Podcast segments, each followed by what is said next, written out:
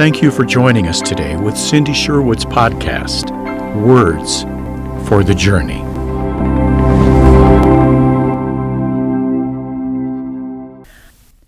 Today is the first of three podcasts about the victim identity. I can't think of any context where the word victim is received as a good or positive thing. This is interesting because so many of us choose to be a victim. As you probably know, I write, teach, and speak on healing issues, all aspects of healing, and considering the entire arena, this one, the victim identity, is both the most pervasive and the one in which we have the most control. So many of the hard things we've endured in our life have been out of our control, things that happen to us without our consent. But the victim identity is not out of our control. In fact, we're the only one who can control it. We get to choose whether we identify ourselves as a victim or not, whether we live as a victim or not. We are in complete control of those decisions. Yet, if I pressed you, you might strongly resist that notion. So, if being a victim is such a negative thing, then why are we so adamant about living as one? Well, there are reasons. Let's begin by defining terms. First off, being victimized and living as a victim are two different things. We've all been victimized, and we usually have no choice about that. I say usually because we actually can invite victimization. As a woman, I would say the best example of this is choosing to hook up with a man who is bad news, someone who obviously uses women for his benefit and pleasure with little concern for her welfare. Then we're surprised when he breaks our heart. That's a good example of volunteering to be victimized. And it's not just women, of course, men do it too, choosing the bad girls. I'll come back to this example later, but for now, let's view victimization as something we have no control over. Here are common examples being abandoned by a loved one, such as a parent, spouse, child, or close friend, losing anything important, such as a business, job, home, financial security, marriage, loved one who dies, criminal acts such as robbery, being mugged, any type of abuse physical, emotional, spiritual, sexual, mental, and the list goes on. There are thousands of ways we are victimized. Being victimized means something painful happened to you as a result of someone else's actions. Being a victim means choosing to make those painful circumstances your new identity. I am a sexual abuse victim. I am an unwanted child, spouse, or friend. I am unlovable. While painful issues will always be part of our story, they do not have to be part of our identity. This may come as a surprise, but what you are and what has happened to you are not related. I know we don't usually see it that way, but they really aren't connected. We may choose to connect them, but we don't have to. I did a podcast on the story of Amnon and Tamar from 2 Samuel chapter 13, talking about sexual abuse. Tamar was raped by her brother Amnon. She had no choice in the circumstances that led up to her being raped. Everybody in her family let her down. No one supported her. It was a horrific story, but it didn't have to continue to be that for the rest of her life. It did because Tamar chose to remain a desolate woman. She chose to let the rape identify her, and she didn't need to make that choice. I'm not saying it should have been easy. I'm not saying it wouldn't have taken time or been a difficult road to recovery. But I am saying she did not have to lock in that identity, a desolate woman, for the rest of her life. Obviously, healing needed to first take place. But Jehovah Rapha, God our healer, was alive and well in the Old Testament just as he is today. A victim is someone who's defined by the choices they have made and by the things that have happened to them. So part of the victim identity comes from what other people have done to us, and part of it comes from our own poor choices. We just as easily allow our regretful decisions to define us as what others do to us. We can let our failures and shortcomings become our identity too. I am a loser. I am a failure. I am inferior. I don't measure up. The truth of the matter is that we aren't any of these things either. Our own poor choices are not connected to our identity. Our identity is something that does not change. How we choose to view ourselves changes, but our identity never changes. Psalm 119:73 says, "Your hands have made me and fashioned me." We are not a random blob of tissue that suddenly made an appearance on earth when we were born. We were thoughtfully created by God. Not a single one of us, including you, slipped by without God's creative touch. God is the one who thought of you in his mind and put you together in such a way that would be perfect for the life he has created you to live. That basic package your gifts and attributes, strengths and weakness, your height, build, color, hair, eyes, gender, likes, dislikes, yep, all of it was by God's design. Since the beginning of time, since Adam and Eve, God has been making people. He alone has the power to create something from nothing. He alone created you. Yes, your mother's egg and father's sperm joined together but that was an act designed by God. I never stop being amazed when I see and hold a newborn baby. It's the same today when I hold a new grandchild as it was when I birthed my own so many years ago. It's simply astonishing to appear to peer into that precious face and to think just 9 months ago this human did not exist in any form or fashion and now here they are. Perfect, complete a beautiful child. The birth of a child is always a miracle, and when you were born, it was a miracle too. Psalm 139, 14 to 15 in the NIV says, I praise you because I'm fearfully and wonderfully made. Your works are wonderful. I know that full well.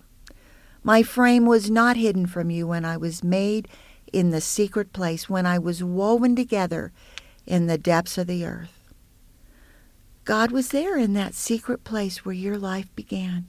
You are a work of God. And you've heard that old saying, God don't make no junk.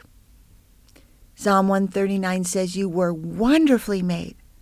You are an excellent human being. I recently visited my daughter and grandson who have a chocolate factory in their town. Near the factory is a shop where you can purchase one of their hundreds of varieties of chocolate candies. The store is divided into two parts. In front is the same candy you buy in any grocery or department store.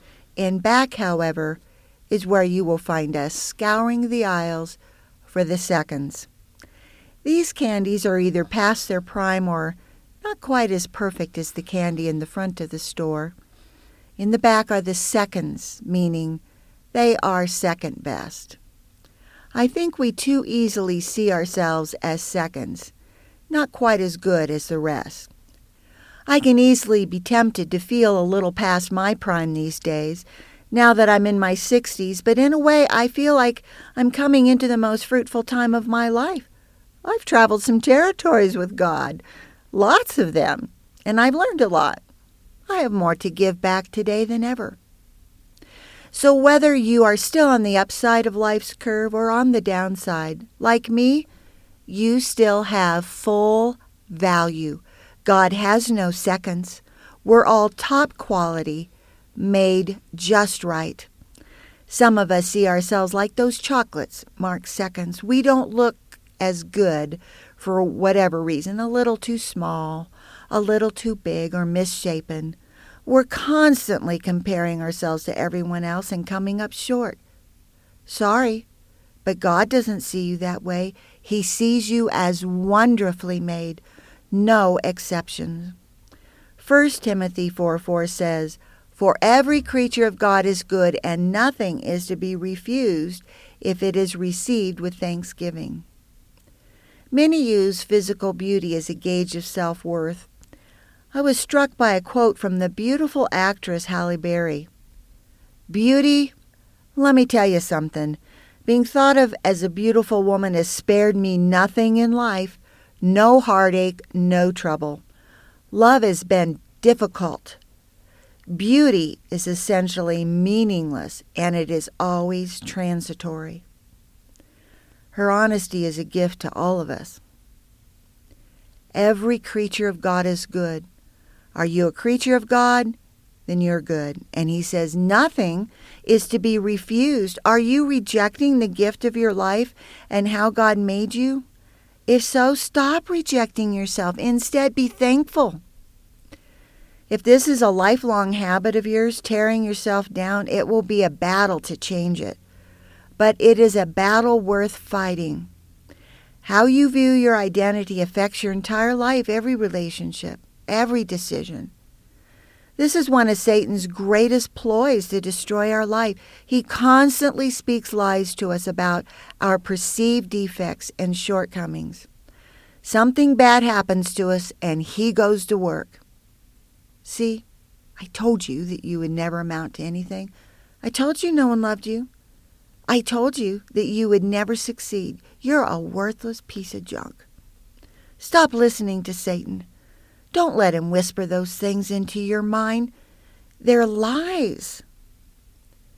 Jeremiah chapter 2 verse 21 in the NIV says, I had planted you like a choice vine of sound and reliable stock. How then did you turn against me into a corrupt wild vine? The New King James says it this way Yet I had planted you a noble vine, a seed of highest quality. How then have you turned before me into the degenerate plant of an alien vine? God says you are a choice vine, reliable stock, a seed of highest quality.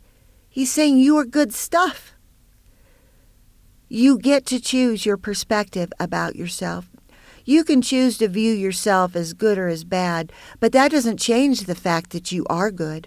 That's the truth. Why not view yourself through the truth? It will positively affect your life in every way. So, no matter what has happened to you, no matter who has abandoned you, rejected you, betrayed you, abused you, it has not altered the essence of your being one iota. No human being has the power to alter your identity, and that includes you. You can't do something that's so bad you cease to be a valuable human being. You can call yourself good or bad, pink or purple, or whatever you want. But at the end of the day, at the end of every day, you are good stuff. This is one of my favorite messages to carry into women's prisons. Many of these women have been so beaten down by life I love going in and speaking the truth about their true beauty and value. I love seeing their chin come up and their eyes begin to lock with mine as their minds scramble to decipher my words that they are lovable, that their life has meaning and purpose. Sure, they've made poor choices. Who of us hasn't? But that has not changed their value as a human being. So seeing myself as a victim is my choice, and it's such a negative thing, then why do I choose it? Well, there's a payoff to being a victim. It's a pitiful payoff, to say the least, but a payoff nonetheless. Some of us get our significance from being a victim. We feel like the only way people will see us and pay attention to us and care about us is if we can get them to feel sorry for us. So we wallow in our woes. We spend our life bringing up all the bad things. Now, if you know anything about me or my ministry, you know I do not promote ignoring our wounds. Just the opposite. I encourage people to deal with their wounds God's way and get free from them. Victims don't choose that because they want to keep their wounds. It gives them a false sense of significance. So they never pursue freedom. They prefer to hang on to their wounds and live as a victim. Self pity is poison to the abundant life. As long as we are drinking self pity every day, we will be too sick to ever experience or enjoy the abundant life God has planned for us. And there's another reason people remain victims. They don't have to be responsible for their choices. A strong victim trait is to blame everyone else for their misery. If they stop placing blame on others, then they will have to be responsible for their lives themselves. And that's scary. They'll have to own up to the fact that their life is a mess partially because of their own choices, that they are responsible. Like I said at the beginning, with the man or woman who continually chooses bad girls or bad boys to hook up with, they are not responsible for that woman or man walking out or breaking their heart. But they are responsible for choosing that person in the first place. I work with so many people who struggle with their spouse, and rarely do I hear them take ownership for the fact that they chose that person. It was their choice to marry them. It may feel like you don't have a choice about seeing yourself as a victim, but you really do have a choice. It takes courage to stand against that mentality, embrace the truth. But you can do it. I can do all things through Christ who strengthens me. Philippians chapter 4 verse 13. It can be done, and the Lord will certainly help you get there. You just need to decide whether you're willing to go. I invite you to listen to my podcast part 2 and 3 of the victim identity as well. All scripture is from the New King James Version, unless otherwise noted. Thank you for listening to Cindy Sherwood's podcast. Visit us on the web at hishealinglight.org to learn more about our ministry. Please consider rating us on iTunes or your other favorite music app. God's best to you today.